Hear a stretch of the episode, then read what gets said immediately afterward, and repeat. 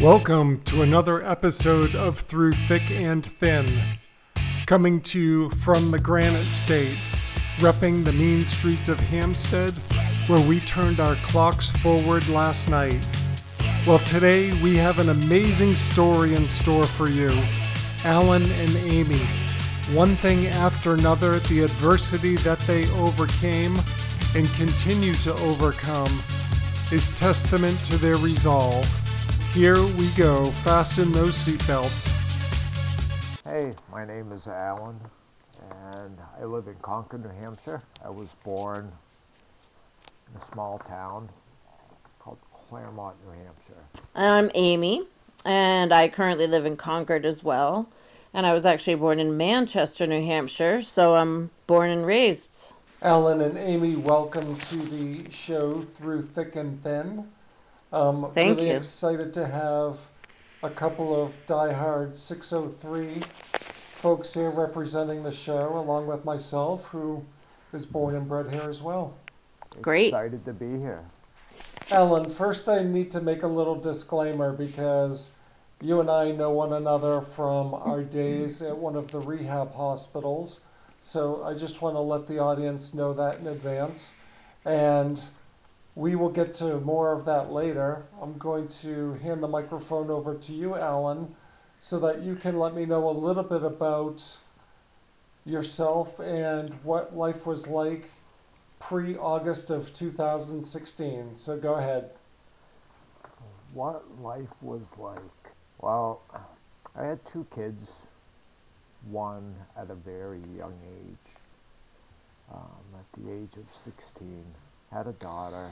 Had to leave school, got a job, of course, supported her, ended up moving to Manchester, and had another child, had a son.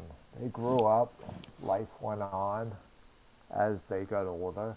My wife and I, of course, split apart, and a few years later, my cousin Brenda actually gave me a call. And she had said, hey, you need to meet this girl of mine. I've known her a good part of my whole life. And it was very strange because this girl, Amy, she grew up around my family in Manchester. And I never knew it until the day we met and we talked about it, which is pretty ironic. So yeah, we met about, it was mid-July, I guess, 2016, and we hit it off, right off. We had some good times. We started off doing a little bit of camping.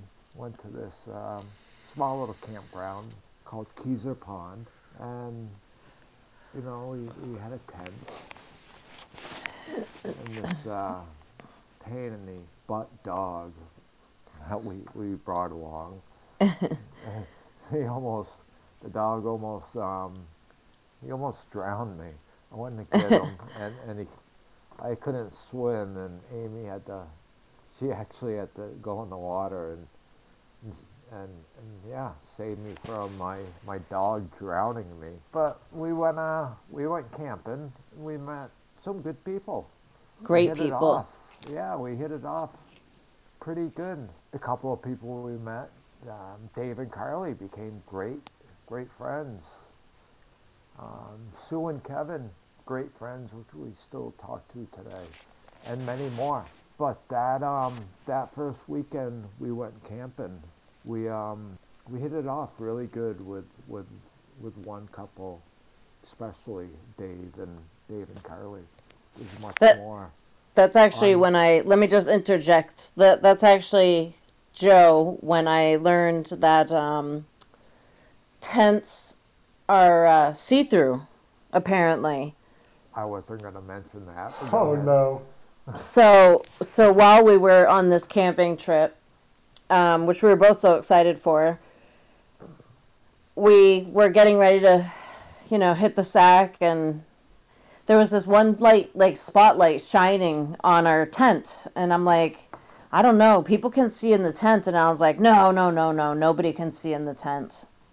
Well, the next day, a bunch of the campers got into one of the golf carts, because that's what they do around there. And they all sat outside our tent and watched us pack up and started clapping. And I'm like, what are they clapping for? And Alan's like, they're clapping at you. And I said, what are you talking about? And they said, nice tent show last night. Oh, my God. Yeah. Yeah, she's supposed to be the smart one. Go figure. Well, I said, the spotlight, I think it's going to shine through. No. Well, it does. Oh, that's a little embarrassing. It was very embarrassing. I mean, but they were great folks. And like Alan said, we made really good friends with them. And, you know, they teased us about it. And we shared a moonshine with them. And all was good. That's a good story. And these are people that you just met.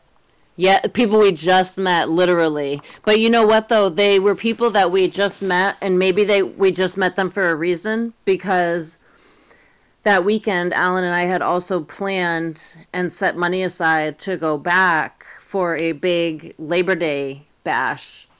So it was just before Alan's accident. And we had set up taking the site that we basically called our site, and it was near our friends Dave and Carly. And, you know, we were planning our next trip up there a few months later. And it was a really good time. Our site. For sure, right under the spotlight. And so what next, Ellen? Yeah, it was good. like Amy said, we were planning on coming back, and we were actually talking about moving in together, getting a bigger place, and you know, getting maybe some dog lessons. Our dog we had at the time that I actually pulled him out of a rescue, out of a bad situation, between almost drowning me and pulling Amy down a flight of stairs. Yeah, we talked about getting lessons for the dog, and we talked about moving in, and we bought, you know, started buying things together, things that we wanted. You know, grills and just things for our future. And this was July of 2016, so you had just started dating as a couple. Mm-hmm. And did you go on many dates after that camping trip? Oh, every day. We were together every day. We went on a date, and it was a good date. And then I actually had another date planned for the following evening with somebody completely different, because I had been divorced for a while and I was already dating. And so I didn't want to break my date, because, you know, Alan was a new guy. I mean, who was he? Was he going to be the one, or was he just some guy? I didn't have a hook in her quite all the way yet, so.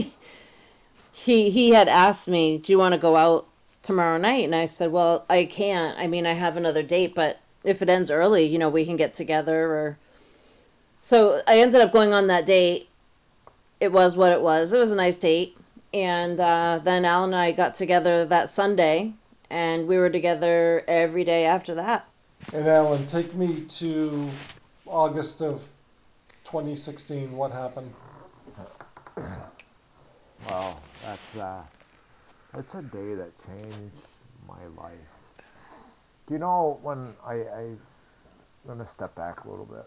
When I was growing up in Claremont, when I was younger, I would see people in wheelchairs and, you know, pushing themselves down the road. And I wasn't sure how to really be around them. So I would cross the street, I would shy away. You know, 2016, it changed my life, changed my perspective, it changed everything. I was, like Amy said, we're together every night, every day. And I had a motorcycle, and I would go out on rides every morning, every evening. This ride was just a tad bit different. Took the normal trip I take, you know, jumping on the highway and, you know, getting that wind in your hair. And, you know, it's the time you feel free when you're traveling triple digits down the highway, and just, you feel different. I can't explain it.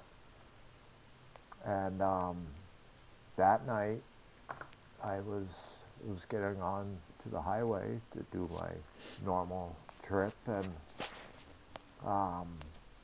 yeah, the bike just caught a little bit of sand on the highway. And as usual, I just had a pair of glasses on and shorts, t-shirt. Well, we should go back to that day, because we were actually at a party to celebrate Alan sort of owning half of a garage. He was sort of starting to open his business again a little bit. And we were having a good time, and we both had a few drinks. And after that party, we left, and I had Alan drop me off, and he said he wanted to ride the bike. And I had this, like, this strange feeling, and I said, I really don't think you should get on the bike. It was just like the hairs on the back of my neck stood up. And he said, no, I'm just going to go ride it for like 5 minutes and clear my head. I'll be good. And then 45 minutes later, I had a knock on the door from the police that Alan was in a terrible accident. Wow, that's quite amazing that you had that feeling, that intuition that something was going to go wrong. It was, I actually stood in front of the door, Joe, and I put my arms out and I said, please, I really just don't think that you should, I don't think you should go out. But if you've met Alan, he's a little obstinate. You know, when she had said that, you know, you shouldn't go, I get a bad feeling.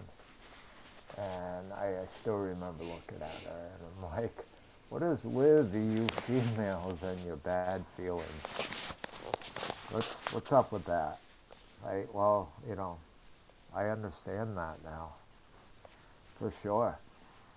But, yeah, 45 minutes later, I was getting onto the highway, and the bike went down. That's really all I remember. And I'm so glad I don't have that memory. Yeah, that's a good thing. You don't have anything to wake you up in the middle of the night in a cold sweat. Oh, I still, I mean, there's certain parts I remember. I remember just getting on to the on-ramp, and, you know, just having fun on those turns. And I remember the bike going down, and the next thing I remember is, God, I remember laying on this bright yellow backboard, and it was awful. I was screaming in pain. I had possibly been, when my body got thrown in the highway. Sorry, Amy, can you take over? Yes. Oh, so the bike, I guess, went down. We don't really know what happened, but the bike went down, and he essentially skidded across the highway. And it really wasn't even that late. It was like 10:30 at night. Funny thing is, I mean, I guess we'll decide at the end if this is something you keep. But so when Alan and I first started dating, obviously, first thing I always asked was, are you married or are you divorced? And he said he was divorced. Well, I went to the emergency room, of course, to see how Alan was doing, and I couldn't get in because apparently Alan had a wife and was still married. Oh, no. Yes. And they had not been together for a few years, so it wasn't like I was, you know, the first girlfriend. But so his kids were there, and his wife, per se, was there. And I couldn't get in. I couldn't even get in to see how he was doing. I couldn't get anybody to tell me anything.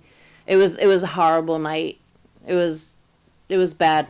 I remember, first of all, I remember laying that bright yellow backboard, laying on the highway screaming. But I also remember in the emergency, it was so weird. I remember looking, one of the doctors had glasses. And I remember looking in his glasses, and it looked like someone just like took all the skin off me. My face was just, oh, it was a mess.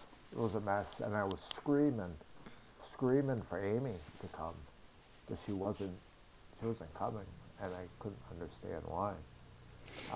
You know, we were separated. My wife and I were separated, and you know, I guess I was hoping that.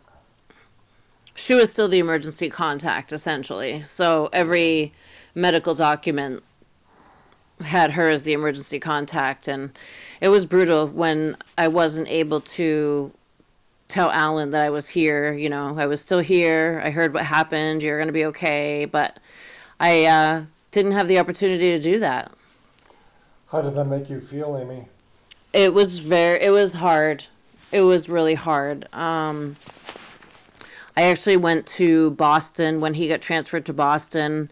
I tried to see him there, and they wouldn't let me in, which, as you know, driving to Boston is just brutal anyway. So I had to turn around and come back, and it was probably about a month later. It was like Labor Day weekend, maybe.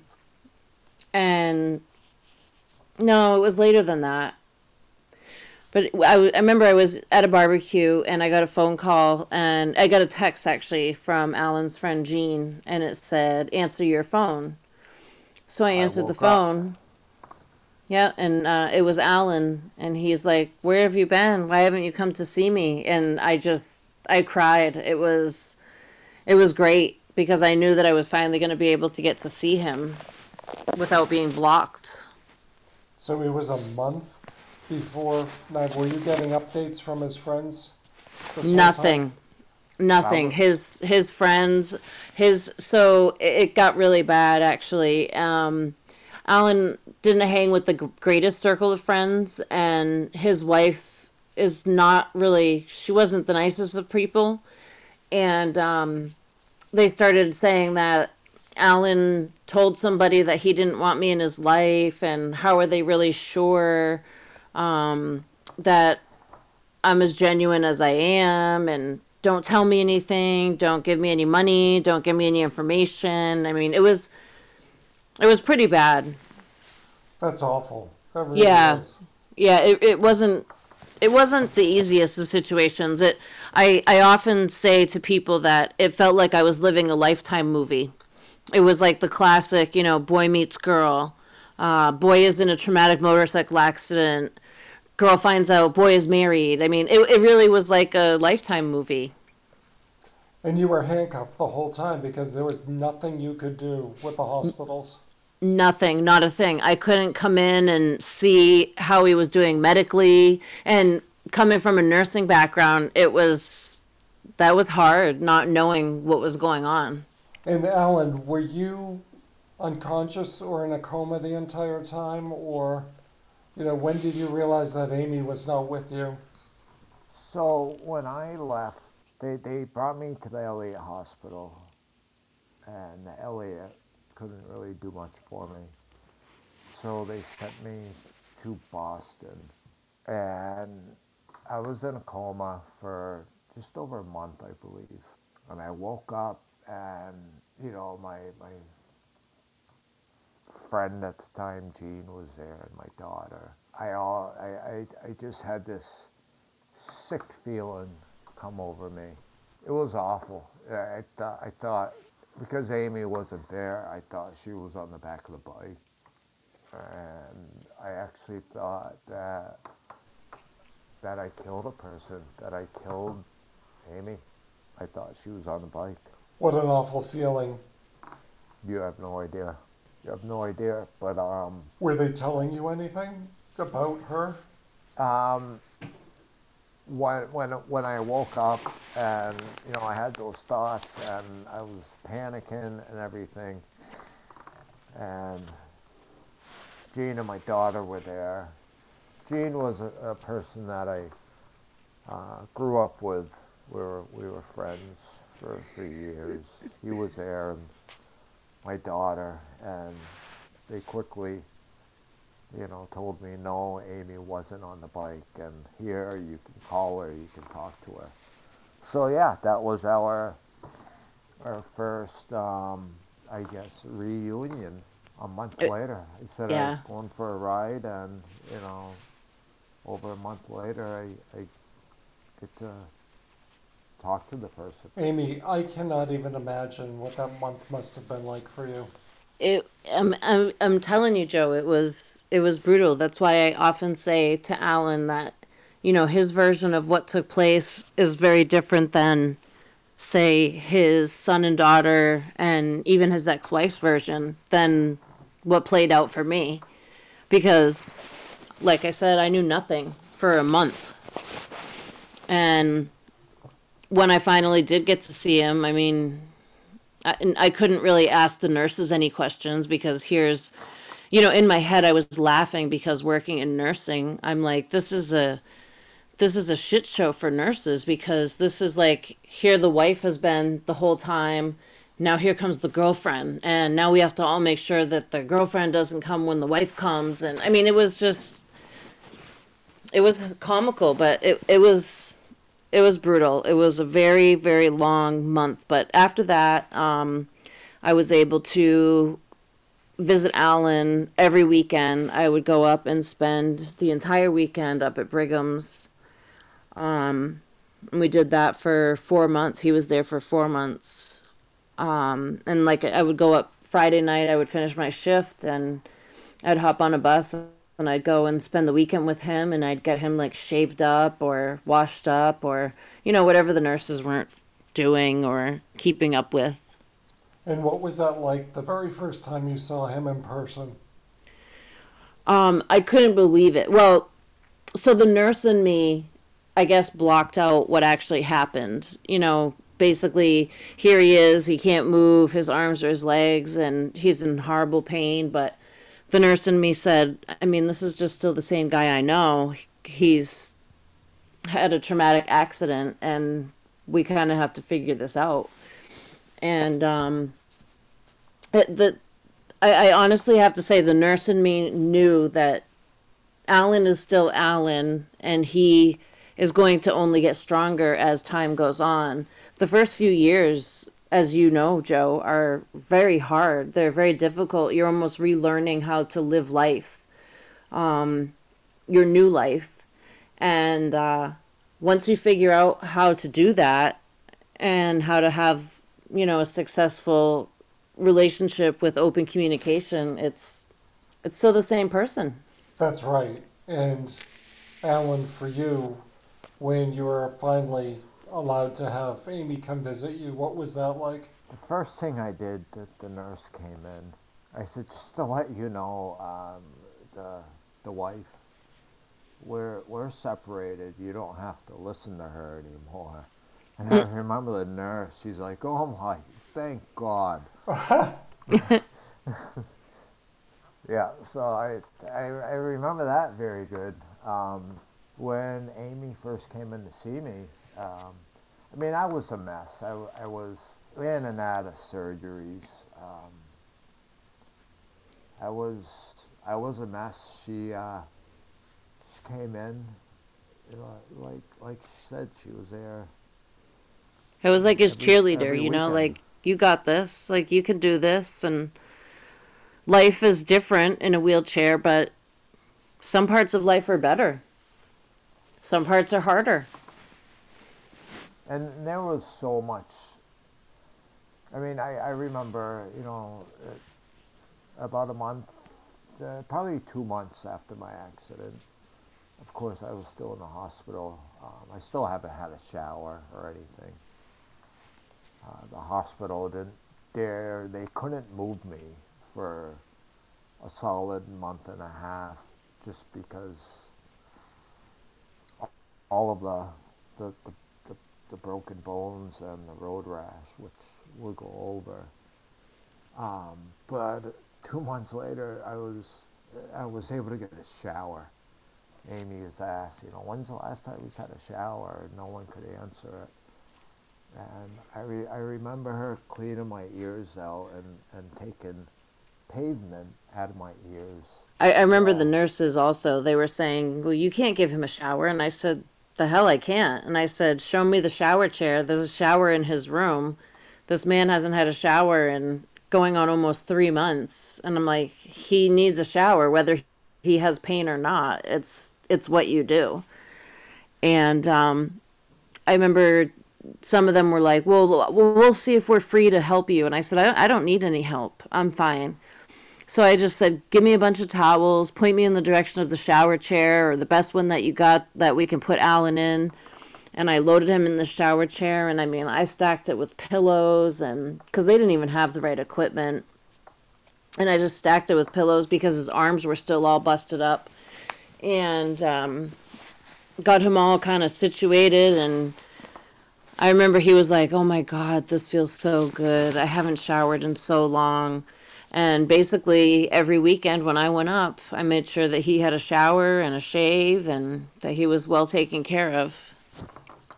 So was that the nurse in you or the loving girlfriend in you that took such great care of him? So that would definitely be the girlfriend in me, even though I knew medically what could happen if he, you know, wasn't bathed or rotated and things like that. But when I was there, I actually told Alan not to tell anybody. I said, don't let anybody know I'm a nurse. I don't want anybody to know just because I just want to see how they do their jobs.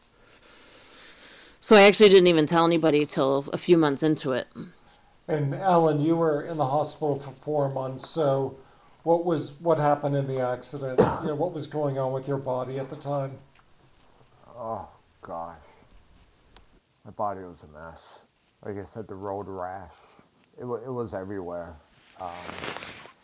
Going in and out of surgeries, getting debridement, getting the tar out of here, everywhere, out of the face, out of the arms, out of the legs. That was bad enough. But I broke my back in 7 places. I severed my spine at T5. I broke just about all the ribs on the left side. Broke both arms, the right arm, hand, wrist, forearm, arm. The left side, I broke from the hand all the way up to the clavicle. They were actually going to remove my left arm, but it was so bad. And I also broke my nose, but it's been broken more than once, so we can't really count that. And geez, Amy. You shattered both arms, basically, from your fingertips to your clavicle. Had to have a skin graft on his left inner forearm because that was all chewed up from road rash, I suppose. 4 months in the hospital, what was it like towards the end, and what were they telling you about what would come next? Yeah, well, I was going back and forth. I wanted to go to Spaulding because the nurse in Amy knew that Spaulding was a good place to be. They were not able to accept me for another month or so, and I just very, very, very much wanted to get out of that hospital. Not that I wasn't treated good there. I actually got as I was leaving, the whole hallway was loaded up with doctors, nurses, and they were all clapping that I was leaving. So they gave me a warm welcome goodbye.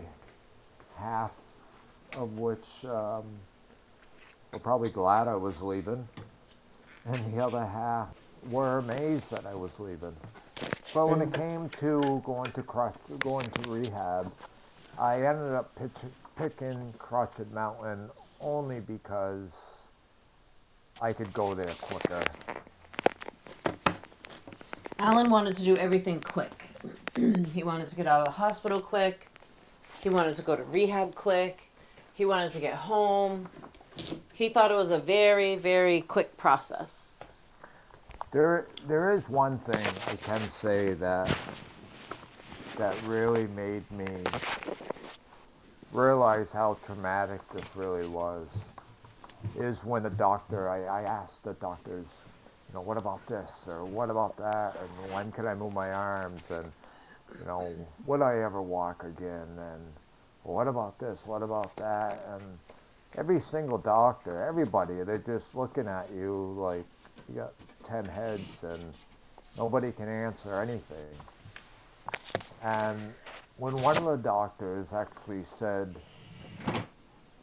anyone that has injuries like yourself, less injuries than you have, they're all in the morgue.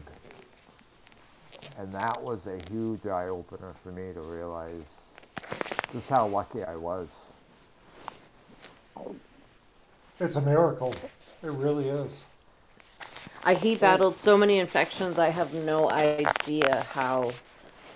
I honestly don't know. Well, you're a fighter, Alan. You definitely are. You know, I remember one time being in the hospital, and I wasn't eating. I went from over 200 pounds down to 140 because I couldn't eat in the hospital after they took the feeding tube out and the you know, the trach out and everything, and they gave me real food. I just couldn't eat except for my chocolate. And this one nurse would bring me in chocolate cake, and I would eat it every time. And this one time I just wouldn't eat, and I was getting sicker and sicker, and yeah, Amy ended up getting a phone call. Yeah. Yeah. 4 o'clock in the morning, the nurse called me, and she said, I came in for my shift tonight at 11, and I brought Alan a piece of that chocolate cake, and he didn't want it, and he just didn't look good. And she said, then I went in to check on him, and he had a fever, and he needed to go in for emergency surgery on his arm. He had actually become unconscious. And I said, well, then you need to take him in. And they said, well, we tried calling his daughter, and there's no answer. And I said, well, I'm the second one on the list. You got to take him in. And you went in for surgery at that point? Again. At that point, I was already up to the, you know, number 15, 16, 17 on the surgery list. No kidding. I was pretty high. In fact, when Amy came to see me, my nose was all messed up, and my lip was actually hanging down to my chin. They didn't sew that up until almost 2 months after, because I had so many other issues. They wanted to actually wait to operate on his arms because they were so swollen. But he developed such a bad infection, they ended up having to go in, I believe, like the second day he was at Brigham. And they had already scheduled a surgery for a few days later, but they said they couldn't wait any longer. He was just getting sicker. And they said that, you know, they were basically trying to put his arms back together. They were broken up like puzzles. That's incredible. And you went in for the surgery, and I take it everything went as good as they could have gone? As good as they could have gone. I remember certain things here and there. It's funny. I remember being brought to the hospital, and, you know, this is my version, of course. Sitting down with the doctor, and the doctor's saying, yeah, you screwed up pretty good. We got to take care of you. And then they put me in this cubby and stuck me outside the wall of the hospital. So yeah, I had some pretty weird dreams, you could say. I bet. Infections, yeah, weird dreams with those infections. It was, one thing I did have is, it was two things I want to say. One of the times I was in for surgery on my left arm, and during surgery, I actually, I woke up and I saw someone taking a drill inside my arm, and I actually thought I did something so bad where I was in hell and I was being tortured. It sounds like it. I mean, I really, really thought that, and then I was out again. But I had a reoccurring dream that I was in this car, this race car, and just driving around this track all by myself. And I, you know, I would try to pull in the pit area and get out of that car. And my father, he was there, and he was like pushing me back inside that car, you know, telling me not to get out. I can't get out. What a weird dream. Yeah, that was my version. I mean, I didn't see any bright light. I didn't see any of that, but I saw my deceased father talking with me and making sure that I guess didn't get out of that car, didn't give up. I guess you could look at it a couple of different ways. Definitely. And so I'm taking some mental notes here. And Amy, you mentioned earlier, it's like a Lifetime movie. It is. So you had just started dating in July. Ellen gets injured in a very serious life-threatening injury in August. Mm-hmm. So what were those 4 months like when Ellen was in the hospital, relationship-wise? Did you ever have second thoughts like, maybe this isn't the guy I want to be with, or what was going through your mind?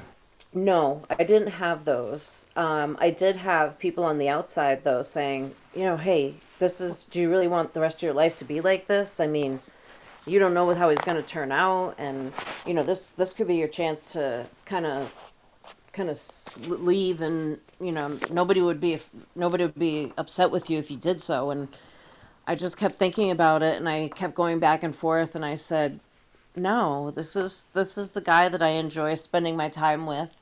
This is the guy that I enjoy talking with. You know, we're going to have to learn a different life. Life is going to be a little different, possibly a little bit harder for us.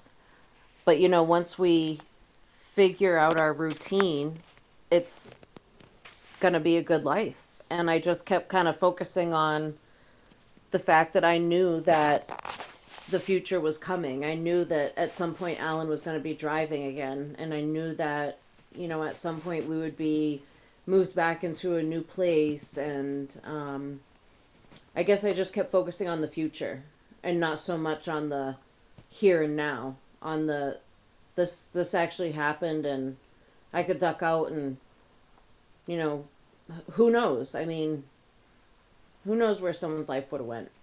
So you were focusing in on the positives. And Alan, you woke up from a coma, you know, a month later, and your wife, who's now your ex-wife, was there, and Amy was nowhere in sight because of the hospital policies.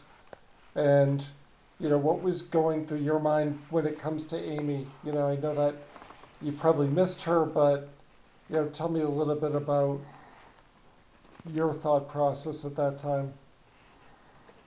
So, I remember him asking me, you know, are you sure you want to be with me? Are you sure this is what you want? That was big for him. Yeah, and I do remember that, and, you know, I didn't realize just how devoted a person could be, and how caring nurses really are. You know, and there was times that I even pushed her away and everything, and yeah, it was tough. I wasn't sure if she wanted to stick around. At the same time, I didn't blame her one bit. And yeah, then Crotched Mountain came along. And what was that like when you first got there? When I first got there, Amy was there. Amy and my daughter, actually. The two of them followed the ambulance up. They had to still bring me by ambulance, because I was still in such bad shape. I had a pressure wound that was down on my spine on the back side. I still had both arms were still a mess. I ended up having a piece of titanium that was in my arm pop out through my arm when I was at Crotched Mountain shortly after I got there. But when I was there, they followed me there. They got me out of the ambulance. They brought me into the room. Amy, my daughter, Kayla, was there. And yeah, got unloaded and yeah, Amy was there again. I guess just about every weekend stopping up. You know, it's one thing I want to, Amy, you should bring up is, you know, me and the chocolate when it comes, when I was in the hospital, that chocolate pudding. Well, he had this like unsatiable sweet tooth when he was in the hospital. It was very strange. And of course, you know, him being so heavily medicated, he would ask for some of the strangest things. And sometimes during his infections, he would ask for the strangest things. And I always told him that if you keep a stash of little mini chocolates in your room, the nurses will always treat you better, because it gives the nurses a chance to take a break, to eat a piece of chocolate, to sit and talk with the patient. And it's just a good tool. So I made sure that he always had a candy stash for the nurses.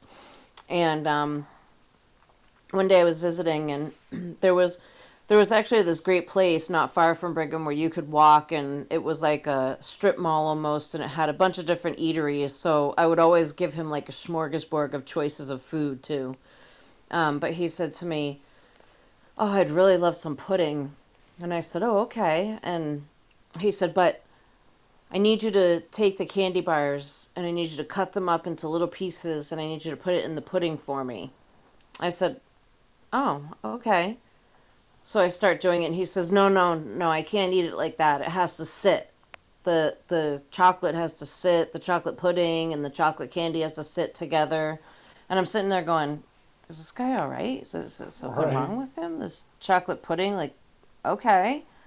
But so it ended up being one of the times that he had a serious infection. It was actually just before Thanksgiving. But when he got to Crotched Mountain, it was actually kind of fun because there was a lot of stuff that we could do. When he wasn't spending his time in rehab and everything, there was these little cabins actually that I could stay in, as opposed to sleeping in a jerry chair, you know, in a hospital room. So that was actually kind of nice, and they treated the family well, like family, you know. So I would come, and it was nice when he finally got to rehab, and we were finally crossing over that next bridge. That's great. And Alan, did you enjoy the physical and occupational therapy that you were getting? Oh my God, it was so. One thing I remember Amy saying, When we were leaving the hospital, she's like, "Okay, the easy part's done." I'm like, "What?" She's like, "The easy part's done. You survived.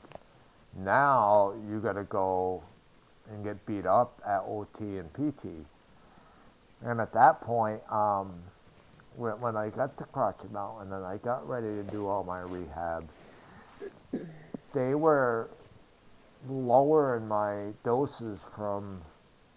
I mean, they had me on ketamine at the hospital, so they were slowly bringing my doses down, and it was hard. It was painfully hard. Yeah, it was, and you know what? It's the hardest part about it is having those drugs in you and having to come down. It hurt so bad when they would, you know, lower the drugs. But being an ex-addict, you know, you don't want to speak up, you don't want to say anything, because you feel like it's all in your head. So you just try to go with the flow, and you get that rehab, and, you know, you scream when they're trying to bend something that, you know, hasn't been bent, or, you know, get the arms over the head when I couldn't even lift a finger. And so yeah, that rehab was tough, but, you know, those times that, you know, you could have your own time, go outside and enjoy the sun, or hang out with people you meet. Yeah, that spring of 2017 was something. So to loop the listeners back in, this is where, Alan, you and I met at Crotched Mountain, and a very beautiful setting on the side of a mountain. It was quite the place. It was a little bit a beautiful setting, but it also felt like The Shining at times, at least to me. It was out there, that's for sure. It wasn't. We were there until July of 2017 when they kicked us out. Pretty much, yeah. Yeah, we got our letters from the state saying you have to leave by this date, otherwise you're property of the state. Yeah, I remember that. And that was because they were closing down. They decided to shut the rehab hospital side down at that time. And from there, Ellen, you went home, correct? So I did. I very much wanted to get out. I wanted to get out of the hospital, so I went to Crotched Mountain instead of waiting for Spaulding. You know, I went to a place that they didn't tell us they were going to be closing. So, you know, they were supposed to be out in July, and of course me, it's, no, I want to go home now. June came around, and I wanted to be home for my birthday, for Father's Day. I wanted to be home. And they weren't going to let me leave because I didn't have a ramp at my house. And, well, again, if you know me, you would realize that, yes, I was leaving. Alan didn't want a ramp, and he refused every time that we said, we're going to have Swin build a ramp. We're going to take the stairs out and build a ramp. No, you're not going to build a ramp. How are we going to get you in, Alan? We'll figure it out. We'll figure it out. That's what it was always, we'll figure it out. And I said, well, here's the thing, though. They'll do a home visit, and if they don't think they can safely get you home, they're not going to allow you to come home. Oh, no, I'll be going home. I'll be going home. Nobody will be keeping me here. So we got a friend to slap up a makeshift ramp, and actually, no, I take that back. We didn't have a ramp. They dropped him off, and we used ramps to get him through the front door. He was on a gurney, I want to say, and he was in the rental wheelchair, and we used ramps for him to drive up through the front door, and waited for someone to build ramps for him to basically get out. Sorry, Joe, but ramps my ass. There were two 2x4s that they pushed me up on. Somehow I doubt that. But I was so, you know, let's go back to Claremont. When I saw that guy coming down the road in the wheelchair, and I crossed roads, I went on the other side of the road. Well, now here I am. I'm in a wheelchair. Now I'm that person. And I still didn't want to be around that person. I wanted my ramp in the back. Mm-hmm. I didn't want anyone to see me in a wheelchair because I didn't want to be that person. Right, the shoe was on the other foot. Yes. And, you know, it took me a bit. We got the house fully. Well, you know, let me back up a little bit. When I was in Crotched Mountain, I was already in the rear of my house, the house payments. And when I was in Crotched Mountain, I went even further in the rear. So they were going to take the house, and I had no place to go at that point. And when I left Crotched Mountain, I was going to be, well, homeless. Homeless. Coming out of Crotched Mountain, and I was facing homelessness. So I filed for bankruptcy just so I could keep the house. And we got it fully rehabbed. We got a stair lift, you know, so I can go down cellar and do whatever it is that I was going to plan on doing, setting up a workout room, and had all these great ideas of what I wanted to do. You know, got the shower rehabbed and got the doors widened for me and got everything all done. And it was good. I started slowly working out. My routine was, you know, doing range of motion, getting my arms, you know, a few inches high, you know, a few inches higher every day, is doing whatever I can do. I started off with not weights, but soup cans for doing curls. It was tough. It was very tough. And Amy was there. Amy was there taking care of me. So not only was Amy your girlfriend, but she was your primary caregiver at the time.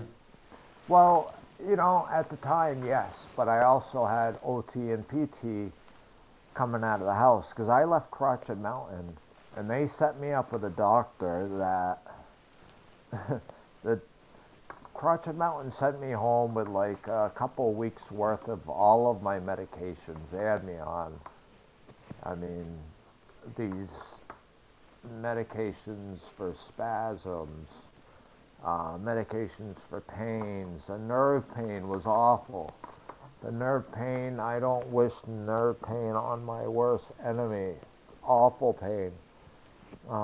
Burn victims, I feel so bad for them, because, like I said, nerve pain's awful.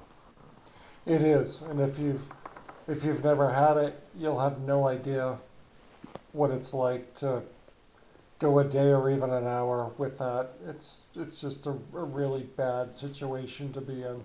Mm. And we still kept our friends, you know, a couple of friendships. We still talked with actually, the people from the campground, from Kaiser Pond, Dave and Carly, we still stayed connected with them. And it's funny, Carly would send me, what was it, every week, I think, Amy, she'd send me every week a card with a scratcher in it, so that way when he was able to hold a quarter, he would be able to scratch all of these scratchers, and, well, hopefully one of them would be a winner, but I never did have the heart to tell her that we only won $2 off of all those scratchers. No, I think it was 3. Might have been 3. Yeah. But it's a thought that counts, right? Absolutely. I mean, counts. We had, you know, as you know, probably your entire circle of friends changes when you get into a wheelchair. Not necessarily because you don't fit in or they don't fit in anymore, but maybe just some of your friends don't know how to accept the wheelchair. You know, maybe they don't know how to look past the wheelchair. I found that my family actually grew closer with us. My family actually grew up, we grew up with a neighbor that actually had spina bifida. So we actually grew up with friends and kids that we played with in the neighborhood in wheelchairs. So it wasn't really a foreign concept to myself or any of my family members. So they kind of just swooped right in, and, you know, it was, we had a good support system. Right, and it is a foreign concept to some people, and they just don't know how to accept you the yes. way that you are, because they're thinking of the old Alan, and they're not yes. quite sure, you know, what the new Alan is going to be like, and, you know, it's tough for them, it's tough for everyone, It's really difficult for you, Amy, because, you know, you're the girlfriend and now you're his caregiver, and you've got a full-time job as a nurse. So people don't quite understand and appreciate how difficult these situations are for the significant other in a relationship. Right. It's different. I actually had a friend one time, we sat down for coffee and she said, "Let me ask you, how are you doing?" And I said, "You know, no one has ever actually asked me that question through this entire accident. No one has ever actually said, how are you doing?" And I told her, I said, you know, sometimes it's hard and sometimes it's really not. You know, as Alan gets stronger and is more independent and as his fear starts to, you know, his fears of transferring starts to, he gets more confident in transfers and gets more confident that he can participate in certain activities. You know, life started getting a little bit more fun and a little bit more entertaining. And but it's one of the biggest things I would say is when your circle of friends changes, it's yeah, you don't really, as the spouse / caregiver, you don't really have anybody to talk to or bounce things off of, or and it's very rare to meet other couples that are, shall we say, successful in their relationships after an accident like this. We met one other couple, but the wife is not very, they're not really into doing anything outside of the home. So that was a little difficult, but yeah, it's different. It is. It's a challenge, and no one knows what it's like to live a, you know, live a day in your life with everything that's going on with Alan and with the dynamics of your relationship. So it is, it's a challenge, and it's a challenge for other couples to understand and to be able to relate. And I think yes, that scares people away sometimes. Yes, it does. You know, and I've found too that, I don't know if you've noticed this, but questions that typically, if you were on foot or in a different situation, questions that would typically be considered inappropriate, for some reason people don't find them to be inappropriate anymore when you're in an interabled relationship. And they ask some really bizarre questions sometimes. And I know part of it's curiosity, and I am actually very much okay with curiosity, with genuine, honest curiosity. But someone who's just being curious just because they're being nosy, I have no desire to answer them. Right. And I wonder if it's just people are out of their element and they get to the point where, yeah, they're nervous and they don't really know how to act or what to ask sometimes. Right. Yeah, you just, we don't know, right? Right, right. I just, it amazed me sometimes. And then I remember we went to a barbecue with Alan's family, and it was a couple years after his accident, and I remember his sister-in-law kept introducing me as the caregiver, and I finally, after the third introduction of "this is the caregiver," I pulled her aside and I said, "Darlene, you got to stop introducing me as the caregiver. I mean, that is one part of what I do in this relationship, but I'm not the caregiver." Right, and God bless you, Amy, for being able to still help Alan out every day. Right. Our spouses, even though we have help around the house, our spouses still play an enormous part of our recovery. But for you, Amy, for doing this all the time, you are an angel and a saint. And that one aspect of what you're doing typically is the wedge that drives couples apart when their significant other is playing too much of a role as caregiver. So maybe you can explain how you're able to do both, because for a lot of people it's really difficult. It is difficult, and I think the one benefit that I had was being a home care nurse. So being a home care nurse is very different than working, say, in a hospital or a nursing facility, which I did work at both of those as well. Home care was really where I was at. And I think I learned while doing my job as a home care nurse, I learned how to successfully compartmentalize, okay, this 2 hours of my day has to be set aside for attention just for Alan, and then after these 2 hours, our day is our day. And I think for me, I was just able to separate the two successfully. The part where I'm helping him to begin his day, I'm able to sort of just disassociate. It's just something that I do. It's just part of my routine. You know, it's kind of like you get up in the morning, you make a cup of coffee. Right, and if it's working, why question it, right? Right, right.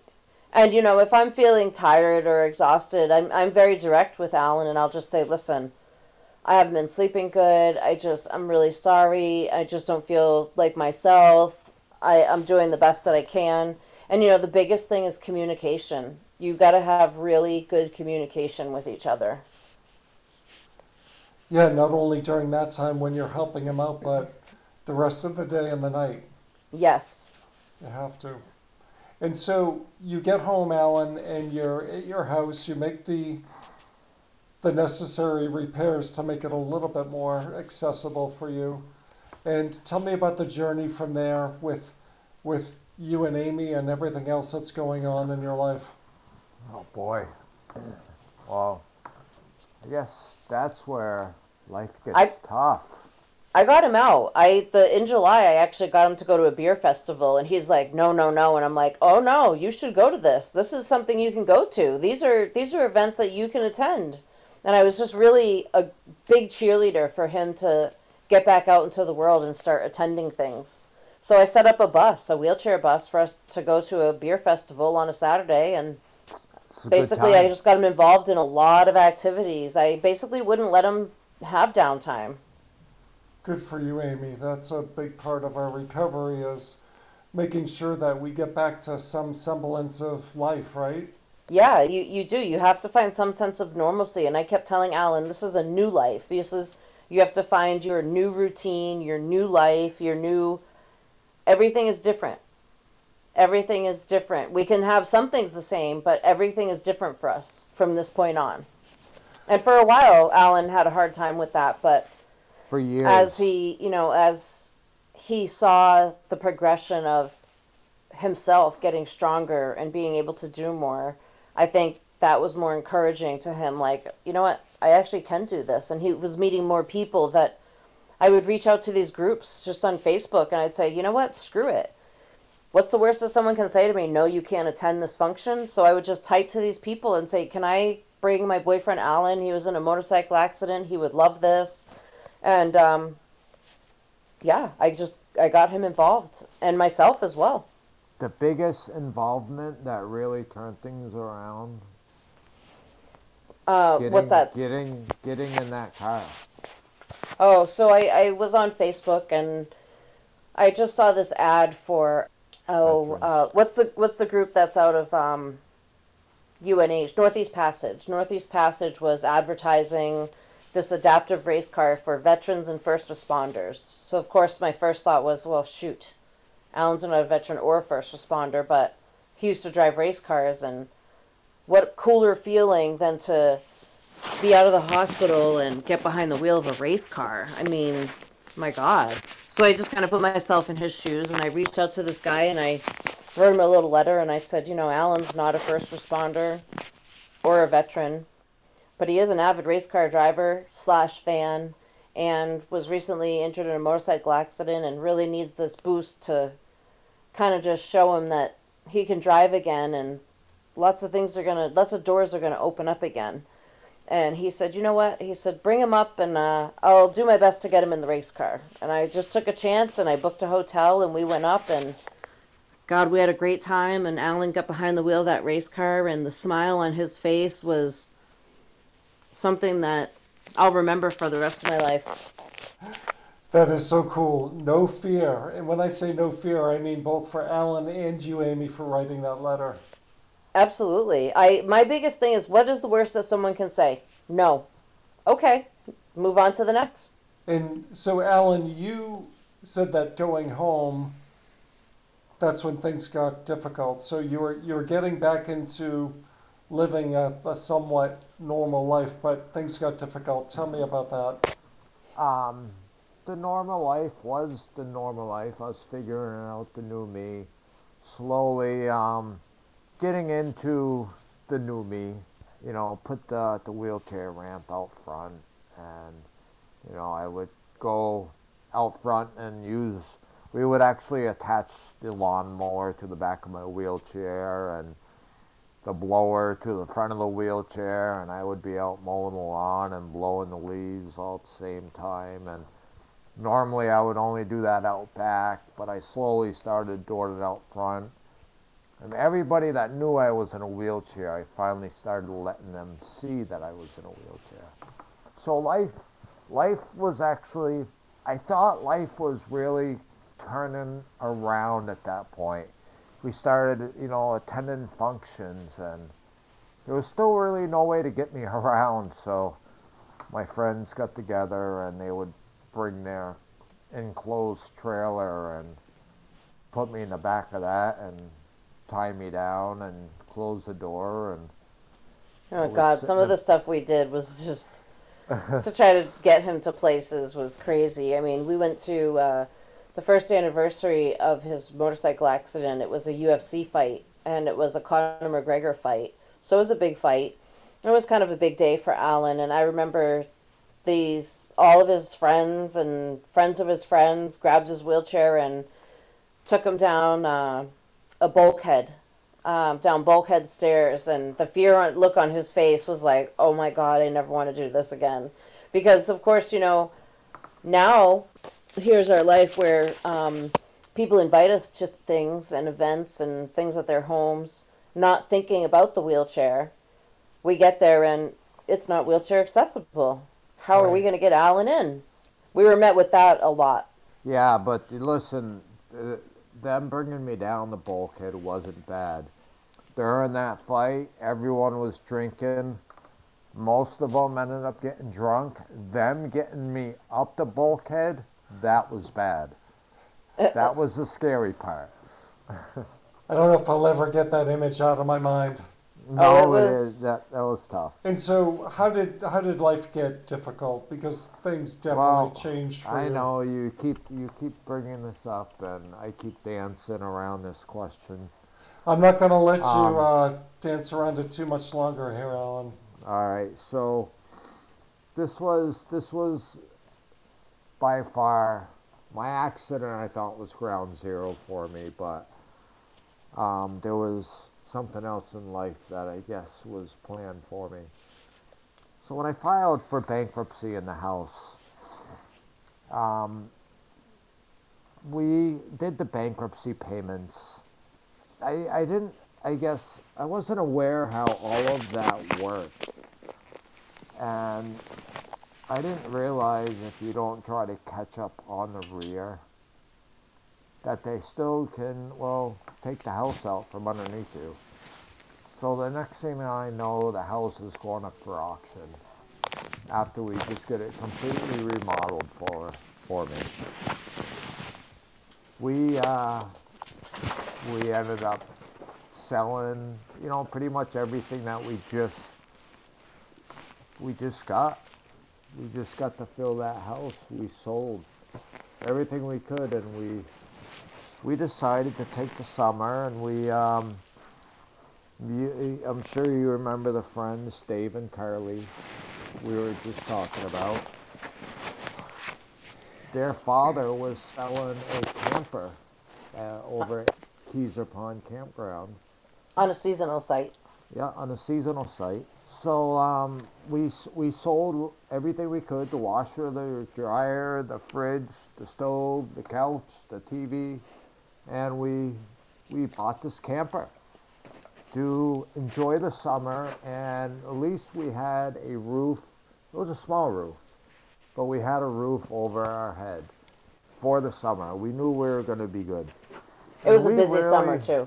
We really enjoyed that summer. We really did. It was a good summer, wasn't it, Amy? It was a great summer. The end of the summer, that's when things took a unexpected turn. Our friends Dave and Carly, well, I guess too much moonshine that night, and he had thought I said something derogatory or threw his wife under the bus or said something just that rubbed him the wrong way as he was drunk. And he actually came and he came and he hit my wheelchair with his golf cart hard enough to total the wheelchair. He was so inebriated, he got out of the golf cart. And you were in the wheelchair when this happened? I was in the wheelchair, and he didn't want me in that wheelchair. He wanted to get me out of it. He picked me up by my neck and tried to tip the wheelchair over. I was a mess. This is unbelievable, Alan. Yeah, the police came. I had at that point I had blackened eye. I had hand marks around my throat. I was all bruised up and everything, and the police, of course, called the ambulance for me, and they brought me to the hospital and, released me later. And that's when I realized just how awful people can really be, how mean people can really be. That campground that I loved so much, that I would look out that window and, drive down my 70 feet of wheelchair ramp that we made and get in that, look at the pond and fish off my dock. And, I always called it my little oasis. It was my area I loved so much. It sounds it. Yeah,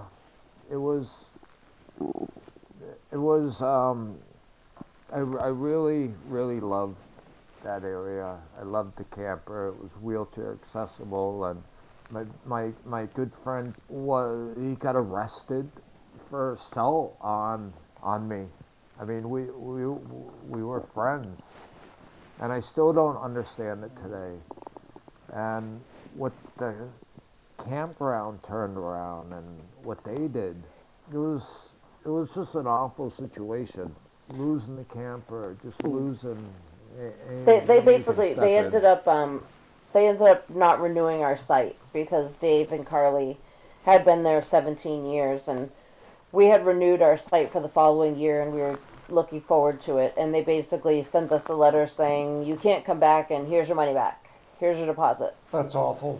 It's even worse is we came to get our stuff, and now this is 2020 coronavirus.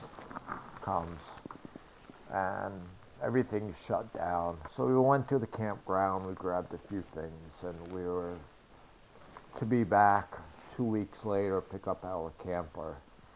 And during the coronavirus, the whole state with the non-eviction and all that, and the police said we had time to get our camper out. The campground actually took the camper, and they took it right out from underneath us. And where were you living at this time? So we were actually at the campground, and we were waiting for an apartment to come through for the end of October when our seasonal site was done. And they took the camper from you? They did. They did. I ended up finding a cute little apartment in Concord, which was great, and a nice little two-family. And we had to accessorize it a little bit to make it wheelchair accessible, but after that we moved in here, and things are great. And you've been there since 2020?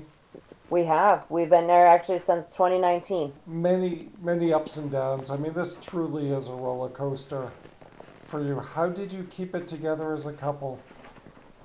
It was hard. I mean, towards the end, the end of October, middle of October 2019, we were kind of starting to get at each other's throats, and as most couples do, the stress just takes a toll on you. And I physically was just sick every day and just so stressed out waiting for some good news, and finally some good news came through, and Alan and I had a chance to breathe again, and we had a chance to relax and get our life back on track, and, you know, get our routine going again, and get Alan back into therapy and just resume our schedule. And once we got this apartment, like I said, it was able to, we were able to pick right up where we left off, and even stronger than we were before.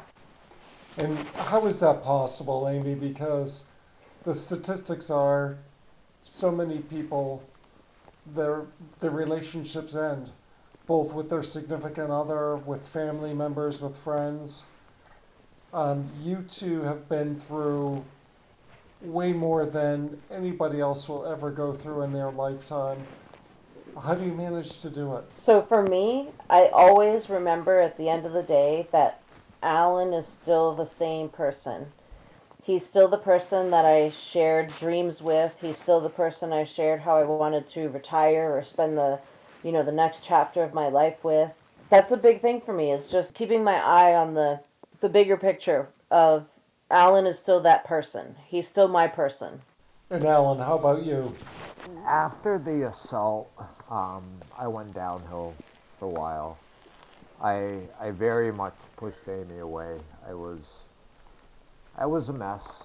Wasn't really sure where life was gonna take me at that point. In my mind, we had no place to go. In my mind, I thought it would be so much easier for Amy just to be able to find a place on her own, and she didn't have to worry about me. You know, in my mind, after the assault happened, I mean, the things that went through my mind are awful. I was never one of those ones that, you know, thought about taking their own life, or just, I fought so much through my accident. I fought and I fought and I fought. And after this assault, I thought suicide would be a better way out. That assault, it put me down in a hole much larger than that accident or any accident or anything else ever would. I'm so sorry to hear that, Alan. After Amy found the apartment, and like she said, we're able to take a breath. Life turned around. Things started to look up.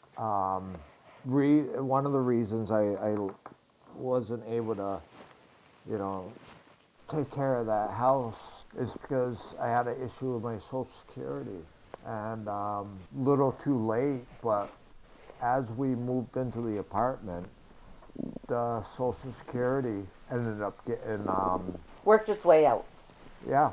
It worked its way out, and we were able to comfortably furnish our new home and start our next chapter. And we call it our second life, because it's definitely a second life for me. So I never should have made it through that accident. Yeah, that is a beautiful thing. And you've been through a lot, my friend. And Amy, you've been through a lot too. Mm-hmm. And just to hear that your relationship has gotten stronger speaks volumes to your character, to both of you, mm-hmm. as individuals.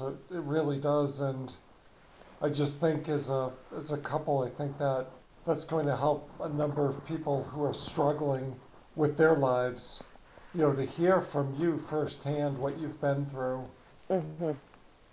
and how you've been able to turn things around. And you know, adversity after adversity after adversity, and you just keep climbing that mountain. It's remarkable. You're remarkable people.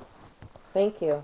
It's, you know, it's not easy, and people do have to put the work in. And you know, when you dedicate yourself to somebody to be their caregiver, or to, you know, be their primary caregiver, That's a true dedication. It's something you have to make sure you're 100% ready to devote yourself to.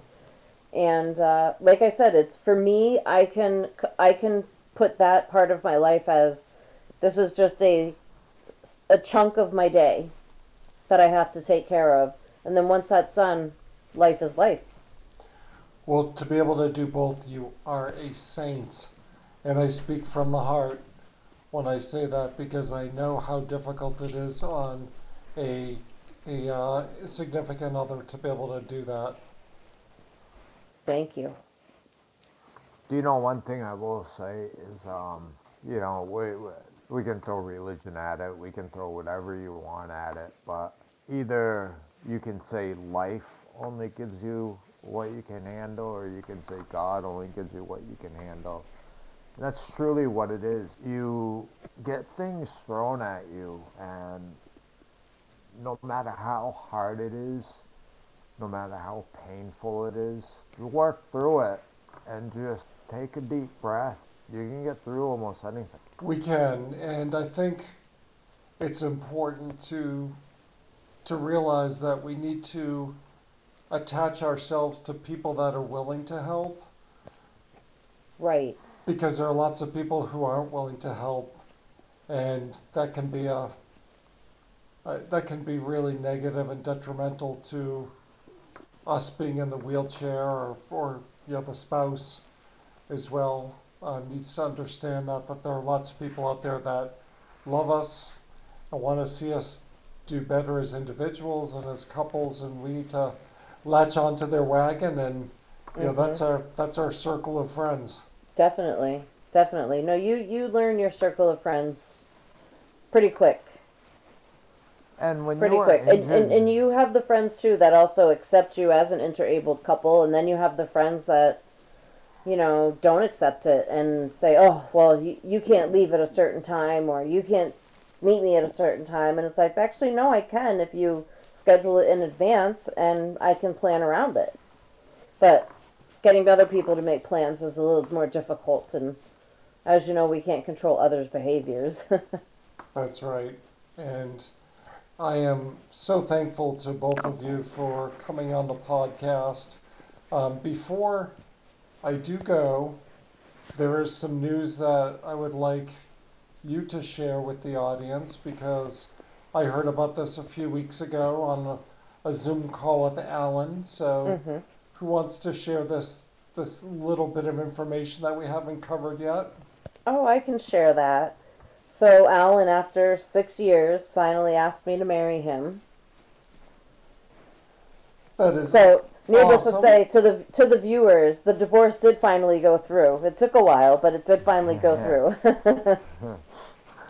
That is wonderful, wonderful news. Congratulations to both of you. Thank you. On that, that is you know, that and getting married, what we said in the beginning, learning your new life. This whole wheelchair thing, it's just starting out, it's really not as bad as what you think. You can make a really good life, and you can enjoy life, and there's always ways around obstacles that you're gonna come up against, for sure. One thing I've actually had figured out is throughout your injury and you overcoming that injury, and again becoming your new self, you find different steps. Like for a while, I got really big into, you know, doing wood burning, and wood burning was so helpful now that I look back at it, because wood burning helped me move these fingers around and move these arms and sanding the wood and just doing all that. I didn't realize I'm building things, and I'm also doing, you know, rehab at the same time, and I've actually turned that into a hobby. And so it's very therapeutic to you, Alan, and it's more than a hobby. You're making a business out of this, correct? He's trying, yeah. And what is the name of the wood burning company that you're starting? It is my last name. Who could go better with stick with your name, right? But it is Corpus Creations. Good for you. And how can people find out more about this, Alan? I guess Alan has a website. Yeah. Got a website, Corpus Creations. Just go on and Hey, check it out. It's a start. We're just starting out. This is all new to me. Just like this wheelchair is all new to me. And I figured this out, and you know what? I'll figure this this next chapter out. I'm sure you will. And Alan, what is wood burning? Just to give the audience a 30-second elevator pitch on that. All right. So two things wood burning. One is taking an iron and doing your regular wood burning, whether you're writing some names down there or live free or die, or wood burning is taking a torch and burning the wood and sanding it and putting some... It enhances the grain, brings the grain of the wood out. That's amazing. And Alan, I wish you the best of luck with your new business endeavor. And to both of you, I am so grateful for you coming on the podcast and for taking the time to tell your story, which everybody's story is different, but you kept climbing that mountain, and it really is remarkable what you've been through, and I'm wishing you brighter, sunnier days moving forward. Thank you. And it sounds like you've got a lovely place there in Concord, and I can't wait to check it out. Absolutely. Can't wait to have you. Well, there we have it. Another episode of Through Thick and Thin. We would like to thank Alan and Amy for their kindness and generosity in sharing their story. We hope it helps someone else going through a similar situation in life. Special thanks to Alan for sharing his artwork with his custom woodworking. His creations can be found at Corpus Creations, that's C-O-L-P-A-S, creations.wordpress.com. And a quick update for you. Alan's court case was heard last week, and the person who hit him on his wheelchair was found innocent of all charges.